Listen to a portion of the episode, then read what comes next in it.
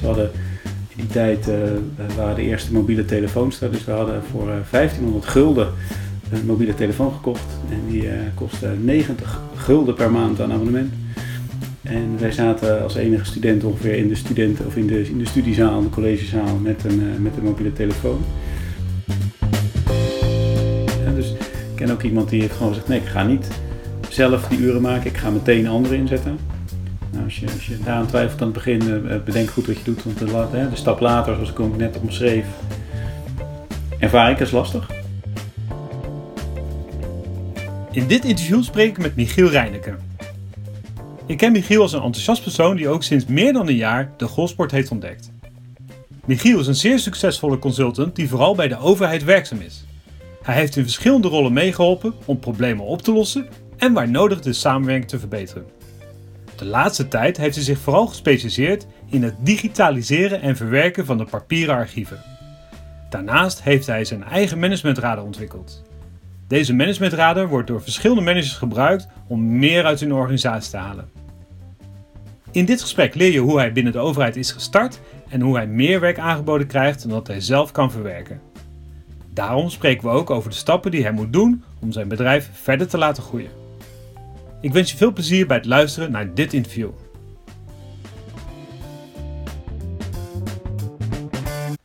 Nou, Michiel, leuk dat je me uitgenodigd hebt om bij je thuis langs te komen. Dus we zitten hier bij jou thuis. Hartstikke, hartstikke mooi. Dus de eerste vraag die ik je meteen wil stellen is eigenlijk: uh, wat wilde je worden toen je jong was? Ja, dat, eigenlijk heb ik daar nooit een heel duidelijk beeld van gehad. Uh, ergens zeker, zeker tot en met zelfs de middelbare school was dat voor mij helemaal niet zo duidelijk. Ik was op een gegeven moment vrij veel uh, dingen aan het organiseren binnen. Uh, het was op een gegeven moment een politieke jongerenorganisatie en een afdeling daarvan gestart. Dus meer bezig met organiseren. dat was voor mij een beetje de rode draad. Ehm, maar niet een heel specifiek vakgebied of een heel specifiek vak. Dat heb ik nooit gehad. Oké, je wilde geen politieagent worden nee, of Nee, precies. Nee, nee, dat soort dingen niet. Nee. Ah, oké. Nee, helemaal niet. Dus ja, wat, wat ben je uiteindelijk gaan doen? Eh, ik ben rechten gaan studeren. Ook wel vanuit die uh, gedachte, uh, daar kun je altijd alle kanten mee op. Dat was natuurlijk wel zo'n beetje het standaard verhaal. En ik dacht, nou, dat, uh, dat is dan misschien toch wel verstandig. Um, en daarbinnen heb ik economisch publiek en bedrijfsrecht gedaan. Dus toch ook wel weer een beetje de, de, de bedrijvenkant en de organisatiekant. Ja, dat voldeed wel aan mijn behoefte om heel algemeen bezig te zijn. Dat heb ik, wat dat betreft heb ik die keuze jarenlang kunnen uitstellen. Uh, op zoek naar wat wil ik nou echt gaan, uh, gaan doen. En in die periode ben ik wel op een gegeven moment gaan ondernemen. Ik ben een, een, een uh, chauffeursdienst begonnen met een vriend van mij. van nul af aan opgebouwd. dus dan zie je toch weer dat je dingen gaat doen die gewoon energie geven. En dat vond ik leuk om te doen naast die studie. Uh, en uh, ook binnen die studie heb ik nooit een specialisme gevonden waarvan ik dacht, ja kijk, nu ga ik echt advocatuur in of ik ga het strafrecht doen. Of, uh, dat heb ik nooit gehad. Dus het heeft bij mij heel lang geduurd voordat ik keuzes ging maken van dit is wat ik in mijn, in mijn werkzame leven wil gaan doen. Ja, ja. ja vertel me eens over die, over die chauffeursservice. wat, wat, wat had het precies voor? Nou, het voordeel was dat we hadden natuurlijk een OV-studentenkaart. dus we konden gratis naar de klant. We hadden geen auto, we reden in de, in de auto van de klant. Uh, dus we zijn eigenlijk gewoon brieven gaan sturen en gaan bellen naar organisaties. Dan hebben jullie wel eens een, eh, een chauffeur nodig.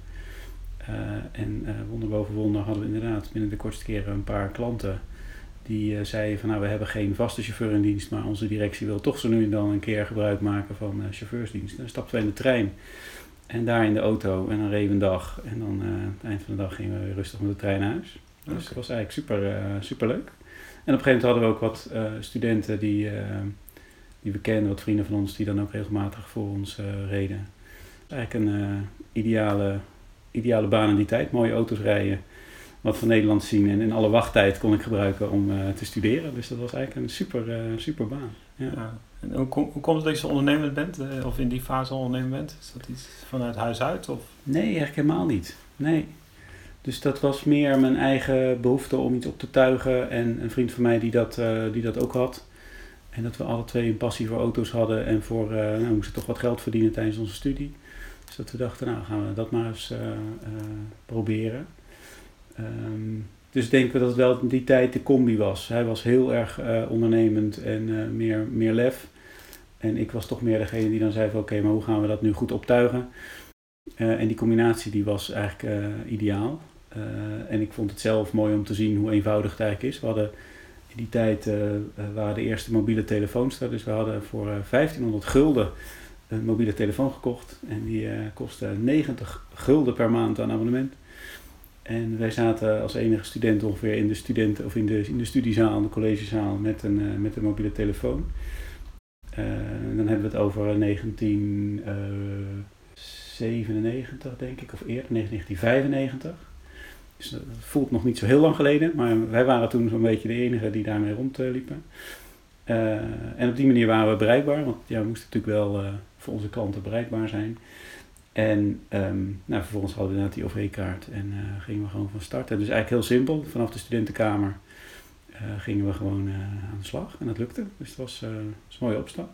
En daar heb ik ook mijn eerste baan daarna overgehouden. Want een van onze klanten was partner van wat toen heette Ernst Young Consulting. En die zei van, goh, zijn we niet nou eens klaar zo'n beetje? want ik heb wel een functie voor een beginnend consultant. En toen ehm, zijn we in een duobaan, de eerste duobaan binnen Ernst Consulting gestart uh, het bedrijfje verkocht. Dat was een groot woord, maar we toch wel van de hand kunnen doen aan twee andere studenten. En toen zijn we binnen Ernst Young begonnen met uh, parttime ieder 20 uur met een baan daar. Dus dat was eigenlijk tijdens mijn laatste twee jaar van mijn studie was ik daar al aan de slag. En daarna ben ik daar gebleven toen de studie eenmaal af was. Dus dat was voor mij een mooi opstapje wat dat betreft. Ja, ja dus eerst parttime tijdens de studie. Dus ja. combineren, hoe, hoe ging dat, combineren? Ja, dat was voor mij wel goed, want ik moet het wel druk hebben, wil ik ook uh, effectief zijn met andere dingen. Dus het kwam mijn studie eigenlijk wel ten goede, dat ik uh, flink druk had ah, en uh, gewoon 20 uur in de week bezig was. Dus 2,5 dag. dus dat was ook echt maandag, dinsdag, woensdagochtend en de rest van de week kon ik weer gaan studeren.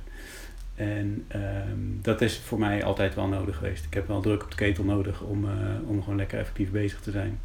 Dat werkt heerlijk. Dus dat was toen ook prima. En ik vond het mooi om al wat te zien van de praktijk omdat ik studeren toch wel vrij taaie kost vond. Um, dus ik was eigenlijk wel blij met, uh, met al een beetje voor ogen van dit is wat we daarna zo'n beetje gaan doen. En dat was een onderdeel van Ernst Young dat bezig was met het management van brancheorganisaties.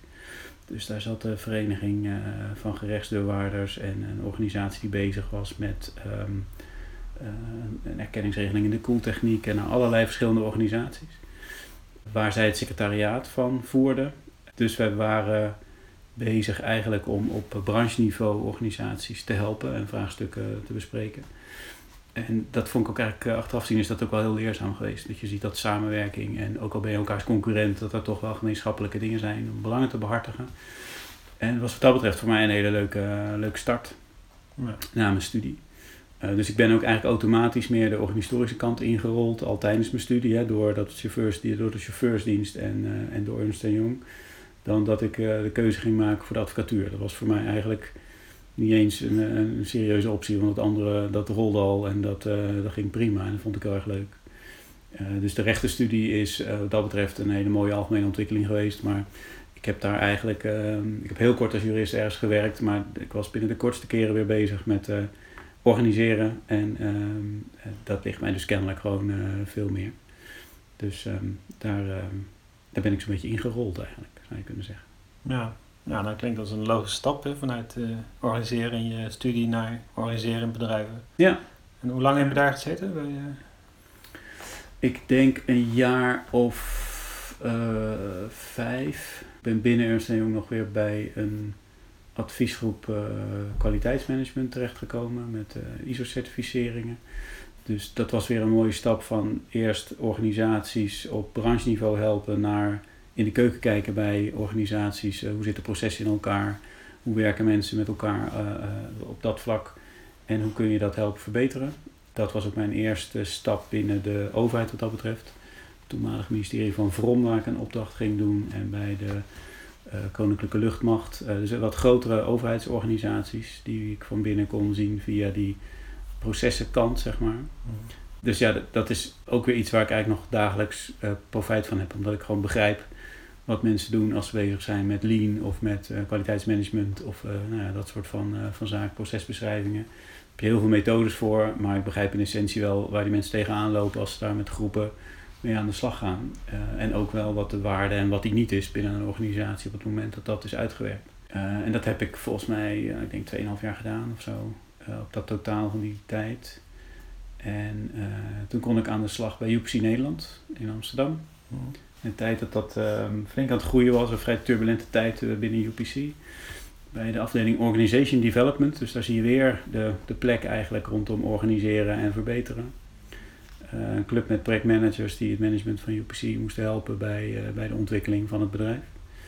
Alleen daar binnen de kortste keren, het is dan toch anders gestuurd door aandeelhouders. Binnen de kortste keren waren we als afdeling opgegeven binnen een jaar geloof ik, omdat men dacht, nou nee, dat moet het management toch maar zelf kunnen.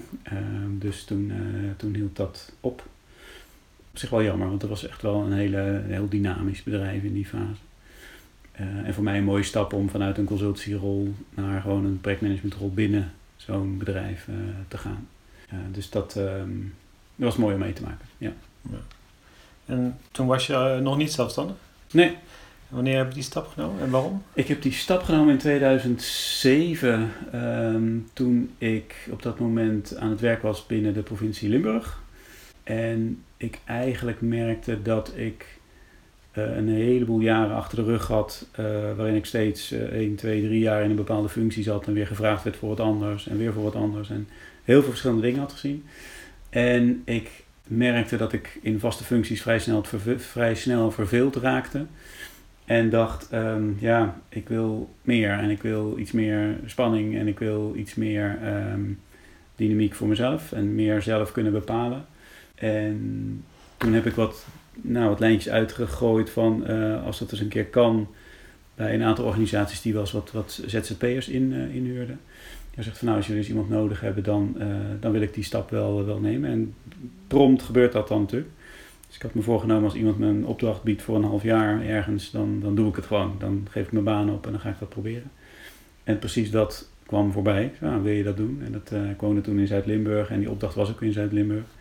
Dus dat was eigenlijk uh, nou, te mooi om te laten lopen. En het was voor mij een mogelijkheid om uh, eigenlijk een vrij geruisloze overgang te maken van een dienstverband naar een eerste opdracht. Omdat ik de stap van ik zeg nu mijn baan op en ik ga wel eens kijken wanneer ik een keer een klus heb, die vond ik toch wat te groot. Maar in dit geval ging dat eigenlijk heel geruisloos. Dus sinds 2007 en eigenlijk sindsdien, ik geloof dat ik één maandje zonder opdracht heb gezeten, maar voor de rest heb ik het gewoon altijd druk gehad. Dus ik heb ook helemaal geen spijt van, van de keuze. Ja duidelijk een goede keuze geweest. Ja. Maar hoe komt het dan dat, zeg maar, dat ze je steeds gevraagd hebben? Wat, wat, wat heb je daarvoor gedaan of wat is dan de... Ja, dat, dat vraag ik mezelf ook wel eens af. Um, want vaak is het zo dat als het ene dreigt op te houden en ik roep om me heen van ik ben beschikbaar, dan, dan uh, komt dat telefoontje wel weer uh, van kun je eens komen praten. Dus dat zit hem kennelijk in een, ja, misschien een goede reputatie, een goed netwerk, waarbinnen ik kennelijk de naam heb dat het waarde heeft om mij in te huren, omdat ik dingen doe die, die ook daadwerkelijk af, afkomen klaar, hè, dat, het, dat het gewoon lukt. En dat blijft in deze business ook wel, het is echt mensenwerk.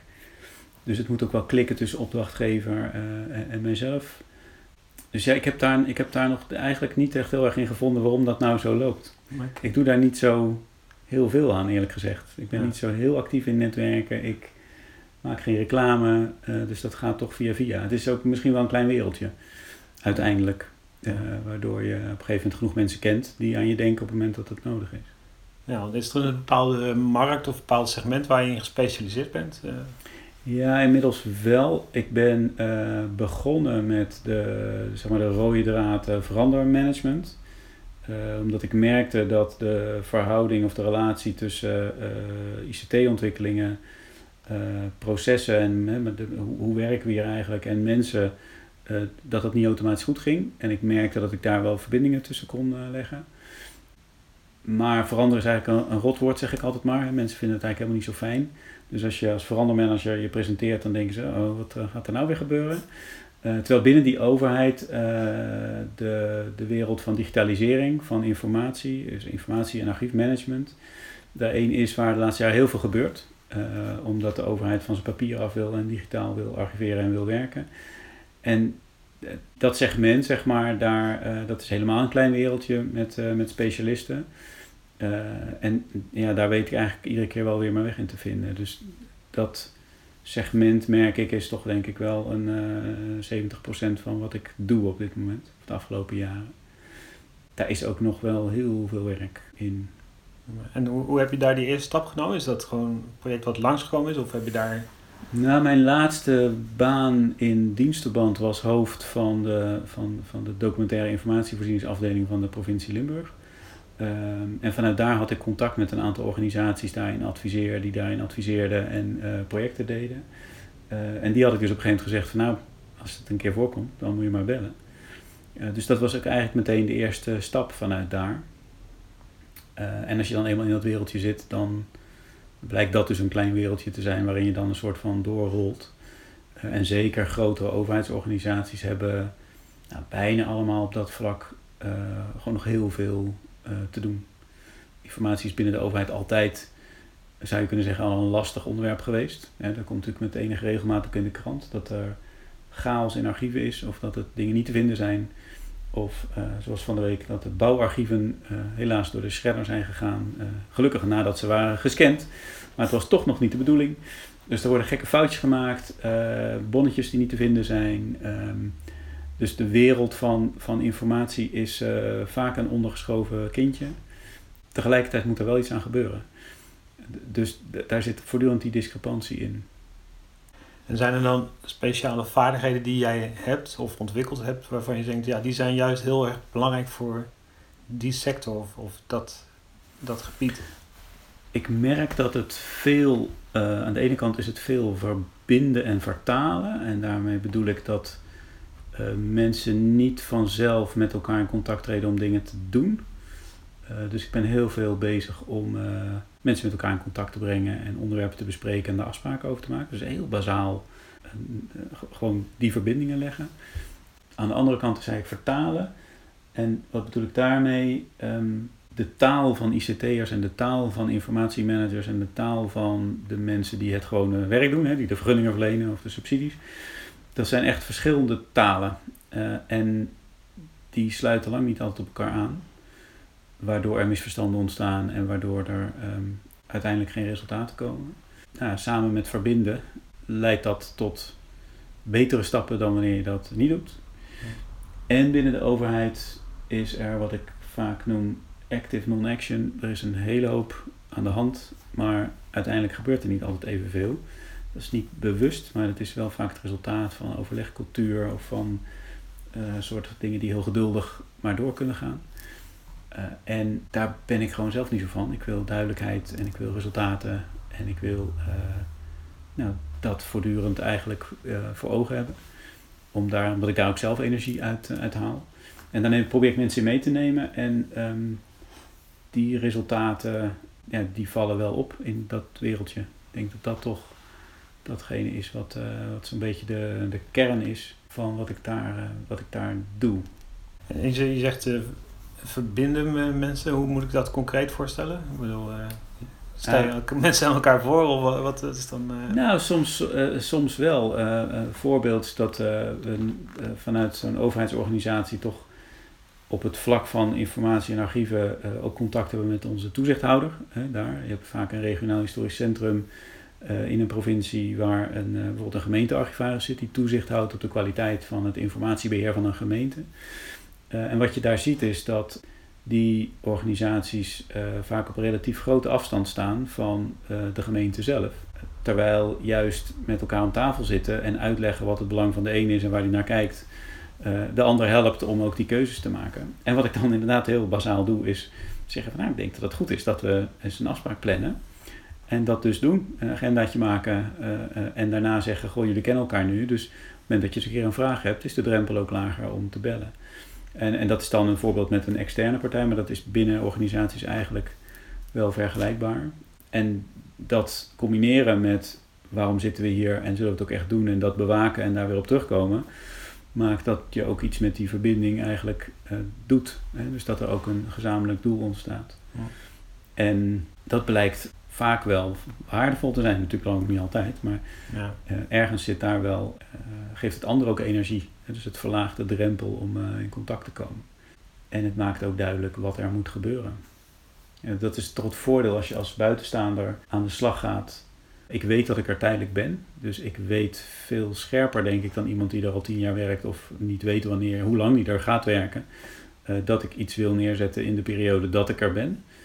Uh, en dat betekent dat ik dat voortdurend voor ogen heb en vanuit die optiek ook um, mensen probeer mee te nemen. En dat is toch een ander soort energie die je dan meeneemt dan wanneer dat intern uh, is. En ik moet ook overigens die organisatie ook weer niet tekort doen natuurlijk, want er zijn ook heel veel plekken waarin dat al lang gebeurt. Uh, maar als ik kom, is er meestal iets op dat segment aan de hand. Dat is natuurlijk wel wat ik dan aantref, want ze bellen mij niet omdat het fantastisch gaat. Ze bellen mij ja. omdat er iets aan de hand is en um, omdat er een, ja, toch wel in een bepaalde periode iets moet gebeuren. Ja. En je had het ook nog over die andere 30% zeg maar, van je bezigheden. Waar, waar, waar besteed je die aan? Nou, dat is de afgelopen jaren een combinatie geweest van uh, trainingen, opleidingen. Soms teams die ook een veranderopgave hebben, maar waar dan niet een interimrol of een adviesrol echt in zit, maar meer een coachende, teamcoachende rol.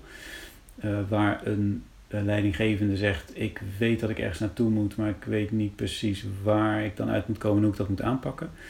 Uh, dus dat zijn meer incidentele uh, teambijeenkomsten waar ik bij ben of coaching van de leidinggevende.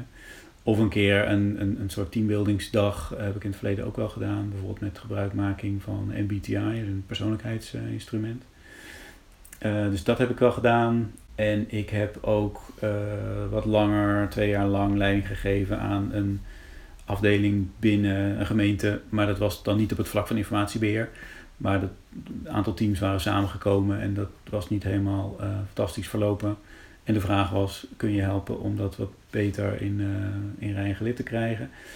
En dat was dus gewoon eigenlijk meer een, een primair proces, een handhavingsafdeling binnen een grote gemeente. Um, dus buiten dat domein van informatiebeheer.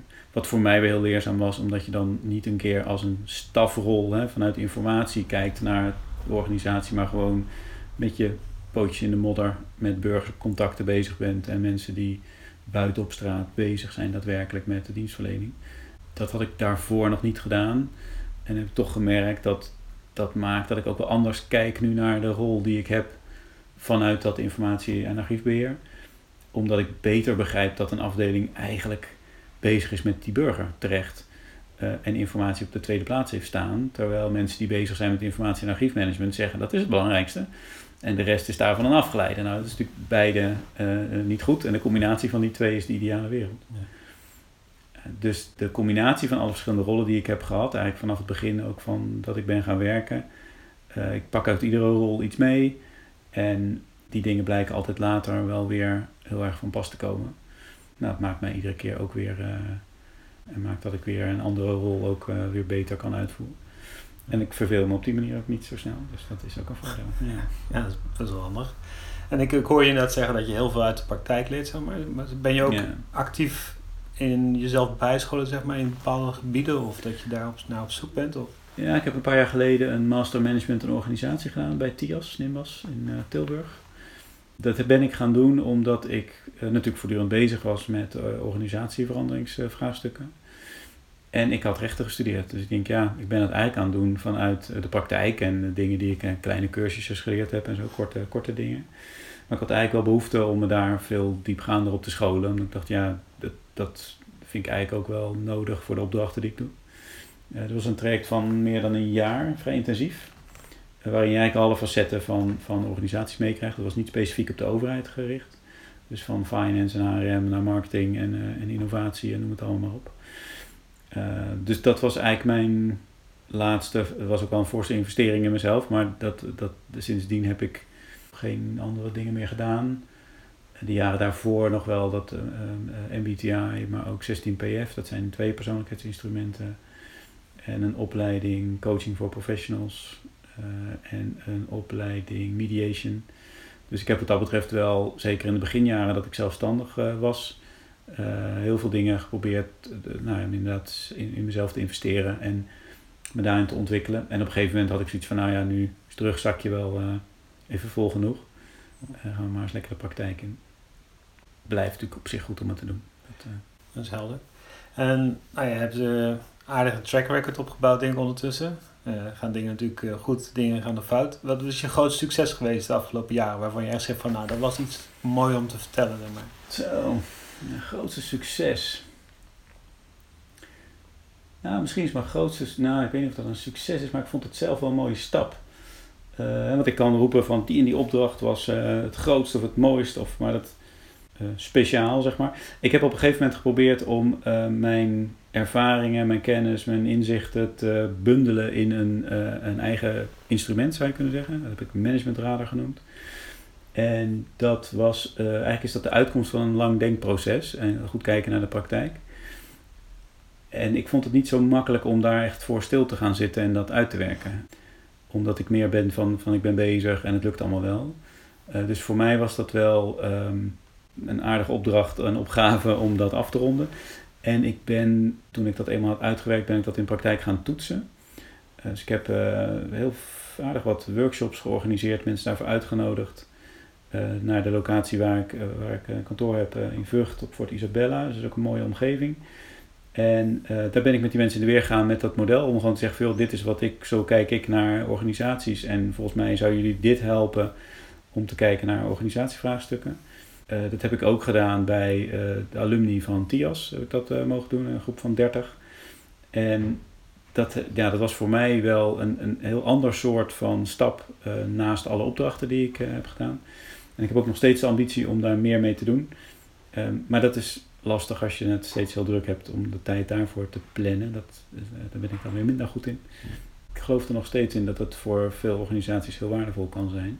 Dus in die zin was dat voor mij wel een succes van de afgelopen jaren. Dat het gelukt is om dat uh, uit te werken. Nu, nu vertel je net iets over de, de, de, de, de radar, hè, wat je al hebt ja? ontwikkeld. Um, wat is de toekomst voor dat project of wat is de toekomst voor jouw bedrijf? Wat, wat, wat zijn de plannen voor de komende jaren? ja, dat zijn nog meerdere denkrichtingen. Um, ik zie mijn uh, huidige bedrijf, Need to Change, uh, gewoon blijven bestaan.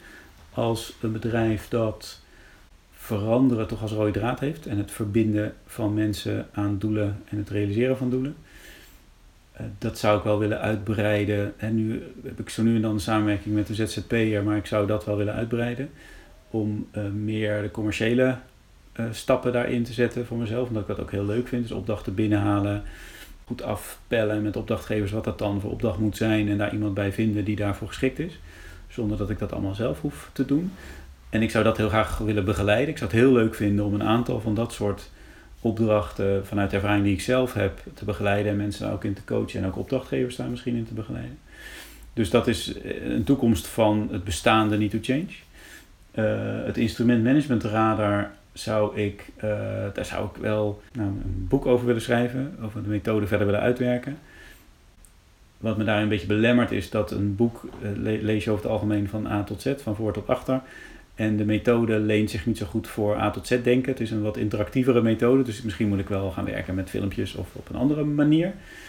Maar daar heb ik altijd zelf even wat meer, eh, even een hobbel te overwinnen. Uh, maar ik heb tot nu toe ervaren dat degene met wie ik uh, de workshops heb gedaan of met wie ik het instrument heb toegepast, eigenlijk allemaal zeggen: het heeft me geholpen, het is waardevol en ik denk er nog steeds aan. Ik heb ook een opdrachtgever die gewoon regelmatig het model het geplastificeerd uh, in zijn tas heeft zitten en roept: ik, ik, ik, ik haal het gewoon regelmatig tevoorschijn. Ik denk er heel veel aan en het helpt me heel erg. Dus dat sterkt mij in de gedachte dat het dan gewoon een goed model is. Of een denkraam, of hoe je het ook wil noemen. wat eigenlijk vraagt om een bredere toepassing. En ik zie voor ogen dat ik daar workshops in kan geven of uh, nou ja, ook van trajecten kan begeleiden via dat instrument. Dan wel dat andere consultants en interim managers het interessant vinden om het instrument te gebruiken. Daar is nog van alles te, te, te vergroten en uit te breiden. En dan zou ik daarnaast, uh, maar dat is dan min of meer de derde pijler, uh, eigenlijk wel een bedrijf willen optuigen wat zich veel meer uh, toespitst op informatie- en archiefmanagement binnen de overheid omdat ik zie dat daar heel veel behoefte aan is. En omdat ik zie dat daar de insteek van verandermanagement misschien wel te algemeen is. Uh, en er een hele specifieke behoefte is. En er niet zo heel veel specialisten zijn die dat hele spel compleet overzien. En ik zou het heel erg leuk vinden om uh, ook minder ervaren adviseurs uh, daarin te begeleiden en op te leiden. En samen te werken met specialisten die, dat, die datzelfde voor ogen hebben als wat ik daar zie. Uh, maar ook daar dan weer niet meer alles zelf doen zoals ik het nu doe, maar veel meer ervoor zorgen dat andere mensen mooie opdrachten krijgen. En op die manier misschien ook wat groeien. Maar ik moet geloof ik een keuze maken als ik mezelf voor praten. Ik wil drie dingen. Ehm, en als je dan op dit moment, zoals ik nu, eigenlijk gewoon vijf dagen in de week druk bezig bent met opdrachten, dan is dat een, ehm, voor je het weet, een soort bijproject in de weekenden en de avonden. En daar is het eigenlijk, daar heb ik eigenlijk te weinig tijd voor. Of daar neem ik te weinig tijd voor. Maar dat zijn wel de dingen waar ik, waarvan ik weet dat als ik er energie in stop, dat het ook bijna alle drie succesvol kan worden. En dat, ja, ik denk dat ik die overtuiging gewoon wel, wel heb. In de ervaring van de afgelopen tien jaar. Ja. En wat is er voor nodig om een van die drie een project zeg maar te laten slagen? Ja, volgens mij een keuze dat ik daar tijd in ga eh, investeren. Dus ehm, wat ik heb ervaren is als je begint als zelfstandige in je eentje. Dus niet als ondernemer met, me met medewerkers, personeel, maar gewoon in je eentje. Dat uh, de business ook op mijn persoon afkomt en niet zozeer op mijn organisatie, zou je kunnen zeggen. En dat persoons onafhankelijk maken, die stap van, van ze bellen mij naar ze bellen mij, maar ik zet iemand anders in. Dat is één waar ik tot nu toe niet voor heb gekozen. En dat voelt dan als een grote stap. Dat zal het in praktijk misschien ook weer niet zijn. Maar dat voelt wel zo. En nou, dan moet je misschien voor een deel tegenaan lopen, waardoor je die gelegenheid gewoon een keer pakt en merkt dat het werkt. En anderszins moet ik eigenlijk niet vijf dagen nu opdracht hebben, maar vier of drie. En die andere dagen dan discipline opbouwen om uh, gewoon het land in te gaan, mijn netwerk weer uh, eens een keer op te zoeken. En nou, gewoon me daarin veel meer te profileren en te presenteren. En dus dit is echt een, een prioriteitskwestie en een luxe dat ik het heel druk heb waardoor ik die keuze niet hoef te maken. Terwijl het wel van binnen borrelt dat ik het eigenlijk wel heel graag wil. En daar hebben we natuurlijk ook wel vaker al over gehad, dat het gewoon nou ja, op een gegeven moment voor mij ook een volgende stap is waar ik heel veel zin in heb. Maar het is ook een luxe dat het niet per se uh, hoeft. Dat is ook wel gewoon zo. Nou, dat is een prettige situatie om te Ja, kijken. dat is niet... Ja, precies. Ja, ja luxe probleem, ja, drie, ja. drie opties en, uh, en, heel veel werk hebben. Ja. Dus uh, dan, dan heb ik toch iets goed gedaan in de afgelopen jaren, denk ik. Ja, kennelijk. Ja. ja. En is er nog een, uh, een, een, advies wat je eventueel aan ondernemers in het algemeen wil geven, waar je zegt van joh, dat heb ik in de loop van de jaren geleerd, wat ik denk, echt denk wat mensen moeten doen? Volgens mij verkoopt bijna iedereen vertrouwen. En vertrouwen komt met uh, openheid, eerlijkheid, duidelijkheid, maar ook betrokkenheid, oprechte betrokkenheid. En dan krijg je volgens mij de mensen die graag met je samenwerken en waarmee je zelf ook graag samenwerkt. Uh, dus ik hou niet van sales trucjes en ik hou niet van uh, nou ja, dat soort van, hoe zou je het kunnen zeggen, instrumenten of, of, of oppervlakkigheden. En ik heb zelf, denk ik in het begin dat gewoon gedaan omdat ik misschien wel gewoon zo in elkaar zit. En later dacht ik, wat doe ik nou eigenlijk? En toen dacht ik, ja, ik verkoop vertrouwen in barre tijden of zo. Een manager die zit met iets en oh, help, help. En um, die beloof ik geen gouden bergen, maar ik luister ik geef aandacht en ik stel voor om het op een bepaalde manier te doen en help en begeleid daarbij. En de openheid en de eerlijkheid en de duidelijkheid, die zijn volgens mij een van de belangrijkste, een van de belangrijkste basis uh, voor uh, belangrijkste pijlers onder het succes. En ik denk dat dat niet alleen maar in dit werk zo is. Ik denk dat dat op heel veel vlakken uh, zo is. je verdiepen in de ander en, en op zoek gaan naar wat, wat speelt er nou. En dat ook gewoon durven benoemen. En daar iets mee doen. Ik denk dat dat mijn advies zou zijn aan velen. Ja. ja. En is er nog iets wat je misschien wil meegeven? Ja, als je ooit als kleine zelfstandige begint, bedenk goed dat het, uh, realiseer je goed dat het lastig is om daarna te groeien. Dus ik ken ook iemand die heeft gewoon gezegd, nee, ik ga niet zelf die uren maken, ik ga meteen anderen inzetten. Nou, als, je, als je daaraan twijfelt aan het begin, uh, bedenk goed wat je doet, want de, de stap later, zoals ik ook net omschreef, ervaar ik als lastig ik weet niet of dat rond je 25 was dat je die keuze wel of niet gemaakt hebt. Maar uh, als je nu terugkijkt naar toen je 25 was, waar was je toen en welk advies zou je jezelf geven als 25-jarige met de kennis die je nu uh, in huis hebt? Toen ik 25 was, werkte ik bij Ernst Young Consulting. Ik ben geloof ik wel heel tevreden over het pad wat ik heb bewandeld. Er is heel veel op me afgekomen. Ik heb, ik heb nooit hele bewuste keuzes gemaakt. Maar je hebt dat filmpje van Steve Jobs, Connecting the Dots. Kan ik iedereen aanbevelen. Hè? Dat, dat is een soort terugblik. Als je de, de dingen die je hebt meegemaakt in je leven aan elkaar verbindt, dan, dan, dan zit daar vaak al een soort logische lijn in of zo. En dat gevoel heb ik zelf ook. Dus ik, ik zou denk ik niet hele andere keuzes maken, omdat de dingen die ik heb gedaan, daar heb ik nog steeds heel veel aan. dat voelt ook op alle vlakken eigenlijk wel als een soort uh, logisch uh, iets. En ik geloof niet dat ik nou dingen heb gedaan waarvan ik, oh, dat had ik niet moeten doen. Of ik had iets anders op die leeftijd heel anders moeten doen. Volg datgene waar je goed in bent. Durf ook keuzes te maken om uh, ergens op te stappen. Misschien had ik eerder voor mezelf moeten beginnen. Maar aan de andere kant, ook daar komt een logisch moment voor langs. En dan moet je misschien ook niet te vroeg doen. Dus um, ook dat. Nou ja, als ik dat zo naga, dan zou ik niet meteen iets weten. Oké, okay, dus een tevreden, tevreden carrière. Ja, ken ik wel. Ja, ja heel goed. Ja, ja. Dus uh, de volgende stappen die komen ook wanneer ze komen. Zo, uh. Ja, nou, maar dat is misschien ook, dat, dat, zo is het altijd wel gegaan. En tegelijkertijd weet ik ook wel dat je soms even kwaad moet maken, wij spreken, uh, spreekwoordelijk, om een volgende stap te zetten. En dat heb ik ook met, met managementraden. Ik, ik ben wel degelijk op een gegeven moment gaan zeggen, uh, uh, ook hier in mijn gezin, ik ben de komende tijd s'avonds wat vaker ook naar mijn kantoorruimte daar omdat ik me gewoon ga opsluiten om het uit te werken. Ik ben, het zit nou in mijn hoofd, ik ben er klaar mee dat het alleen maar in mijn hoofd zit. Ik ga het op papier zetten.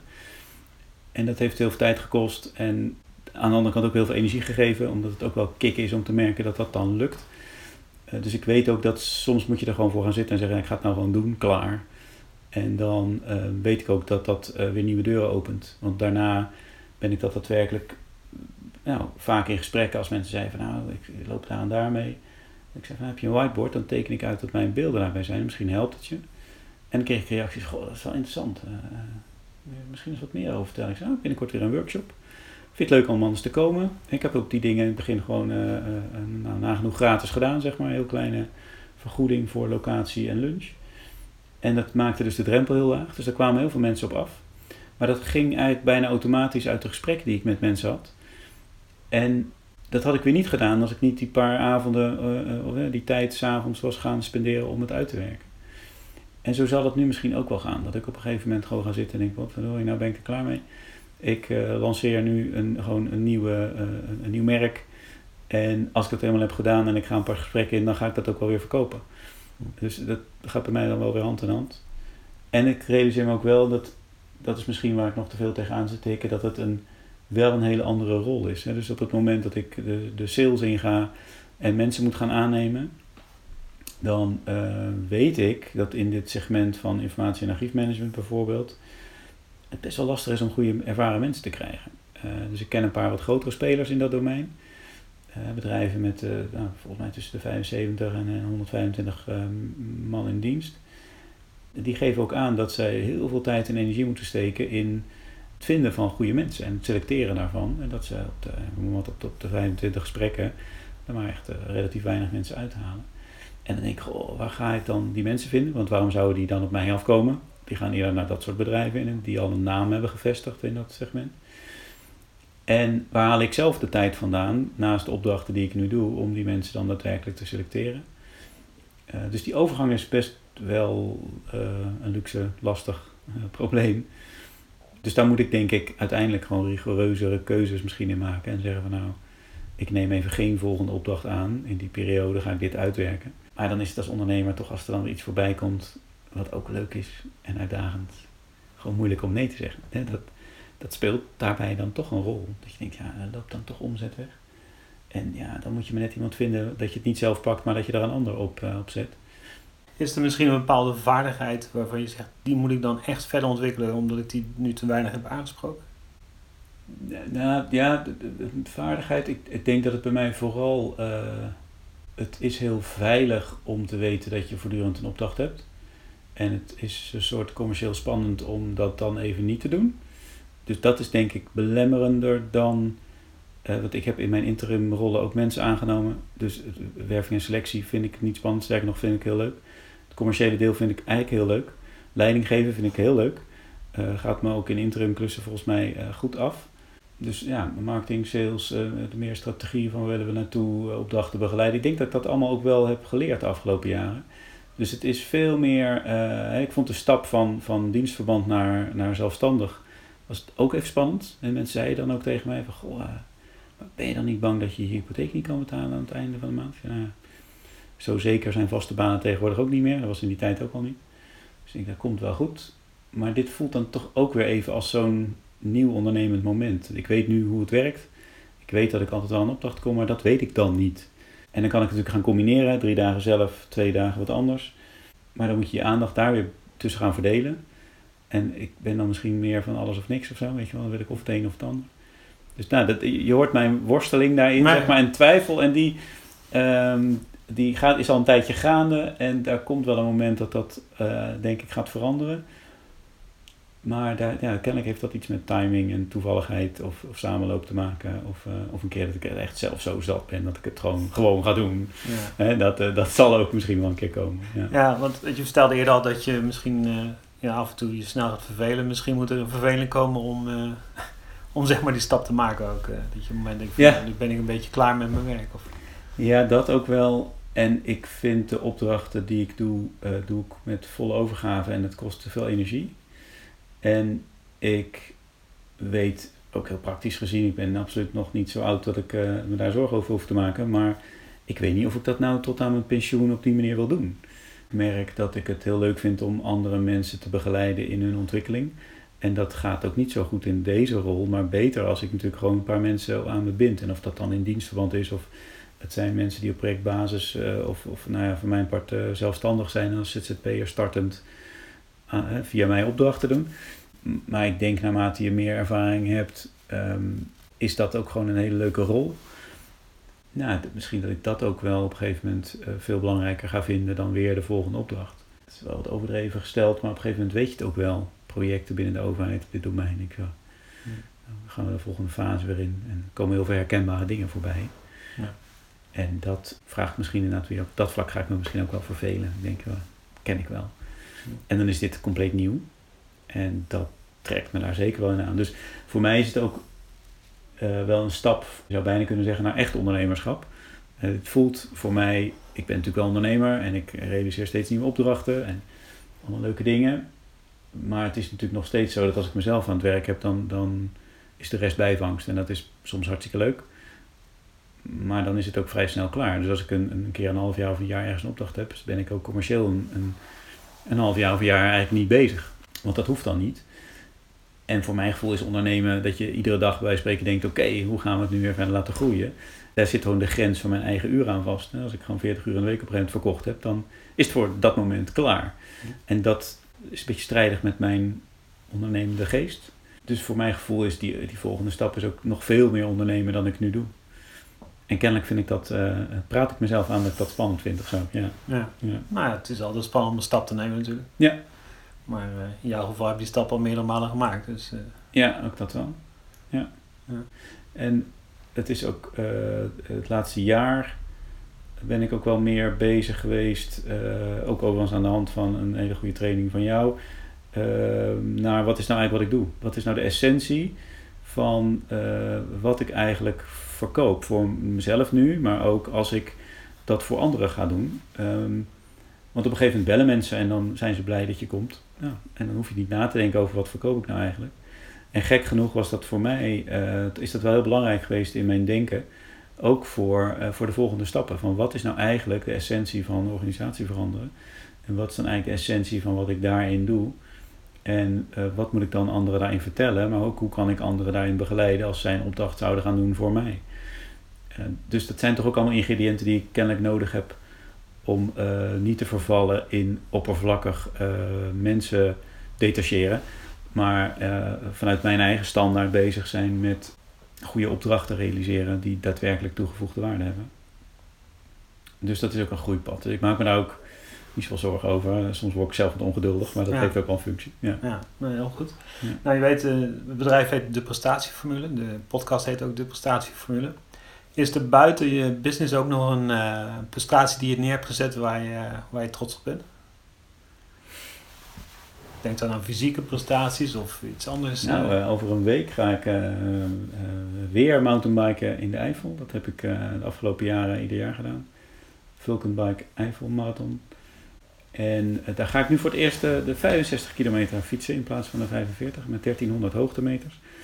Eh, En dat is toch voor mij ieder jaar weer een, ehm, eh, wel weer een eh, vereist voorbereiding. En uh, nou, als ik dan aan de eindstreep sta, ben ik toch altijd wel blij dat het weer gelukt is. Ja. Um, en dat was met, de, met de, ik geloof dat het 35 of 40 was tot nu toe. En dat fiets ik ieder weekend wel, maar niet in de bergen. En dat is met 900 hoogtemeters. En dit worden nu 65 kilometers met 1300 hoogtemeters. Dus dat zijn dan de fysieke prestaties inderdaad. Ja, en op andere vlakken eigenlijk kijk ik niet zo heel erg uh, op die manier misschien wel naar wat ik doe. Uh, of dat mooie prestaties zijn. Ik probeer de dingen te doen die ik leuk vind. En uh, ik ben niet zo in mijn privéleven niet zo heel erg prestatiegericht, zeg maar. Wel um, inderdaad zakelijk wat dat betreft meer. En in mijn werk, daar kan ik ook heel veel discipline voor aan de, voor ontwikkelen. Uh, privé geniet ik van mijn gezin en van vrije tijd en leuke dingen doen. En dus dat. Ehm, dan, dan, dan moet ik ja, inderdaad eerst denken aan de, de mountainbike tocht. Ja. ja. Nou ja, je zult wel iets moeten trainen, neem ik aan. Of ja. pak je de fiets en rij zo naar boven? Nee, nee, nee, nee. nee. Dus ik heb uh, een paar vrienden waarmee ik dat doe. En wij fietsen de laatste weken twee keer in de week. Um, en meestal echt het hele jaar door, één keer in de week. En dan de laatste weken wat actiever. We proberen elkaar wat de grenzen te verleggen. maar het is hier moeilijk, het is hier natuurlijk wat vlak en moeilijk trainen. Dus we zijn laatst ook al een keer in de weekend naar Zuid-Limburg gegaan om dan toch een beetje de heuveltjes te voelen in de, in de benen. Maar ik moet zeggen dat dan in de Eifel is het, denk ik toch vaak, waarom deed ik dit ook alweer? Maar het is een, een heel gezellig weekend. we gaan op zondag dan uitfietsen nog 30 kilometer met iemand die het gebied heel goed kent. dus dat is gewoon ook heel gezellig en heel leuk. En het heeft een voldaan gevoel aan het eind.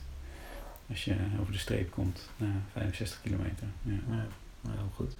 Nou, succes geval. Ja, dankjewel. Ik ben benieuwd. Ik hoor het wel, ja. wat het gaat worden. Ja. Als iemand jou uh, wil bereiken, waar, waar, waar kan die je dan vinden? Op uh, www.needtochange.nl of www.managementradar.nl. Uh, dat zijn in ieder geval websites. en uiteraard op LinkedIn. Ik denk dat dat de makkelijkste wegen zijn. Daar staan mijn contactgegevens. Ja. Dus LinkedIn en, en Need to Change met niet en het tweede. En een tweetje. En een change. Ja. Dus als iemand op zoek is, die heeft een groot archief en uh, die zit de problemen. Ja, of heeft een project wat is vastgelopen, of heeft een organisatie die moet reorganiseren, of heeft een verandering die niet gelukt is, of heeft een groot project wat niet mag fout gaan, of nou ja, dat soort van dingen. Ja. Uh, dan uh, van harte welkom om contact op te nemen. Ja. Kunnen we daar eens over van gedachten wisselen. Dan kunnen ze jou bellen en ja voorlopig nog jou uh, inzetten, maar mogelijk ook in de toekomst. Ja, uh... mogelijk in de toekomst ook anderen. Ik zal altijd wel zoeken naar iemand die daar nog misschien beter bij past dan ik zelf, uh, als dat aan de orde is. ook in dat geval zal ik zelf altijd wel betrokken blijven. Ik zou nooit zo groot willen worden dat ik dat gevoel helemaal kwijt ben. Het is eigenlijk veel te belangrijk om ehm, nou, zelf ook met een opdrachtgever te weten wat er speelt. En misschien is dat ook wel hopelijk een van de onderscheidende elementen met vergelijkbare spelers in de markt. Dat je een gegeven moment vaak de account manager of de sales manager langs krijgt. Terwijl ik erin geloof dat je juist vanuit de inhoudelijke ervaring een toegevoegde waarde kan hebben in zo'n soort samenwerking. En dan zal ik misschien een grens hebben aan de groei. Maar dan vind ik het eigenlijk veel belangrijker dat het echt goed verloopt. En dat ik er zelf bij betrokken blijf.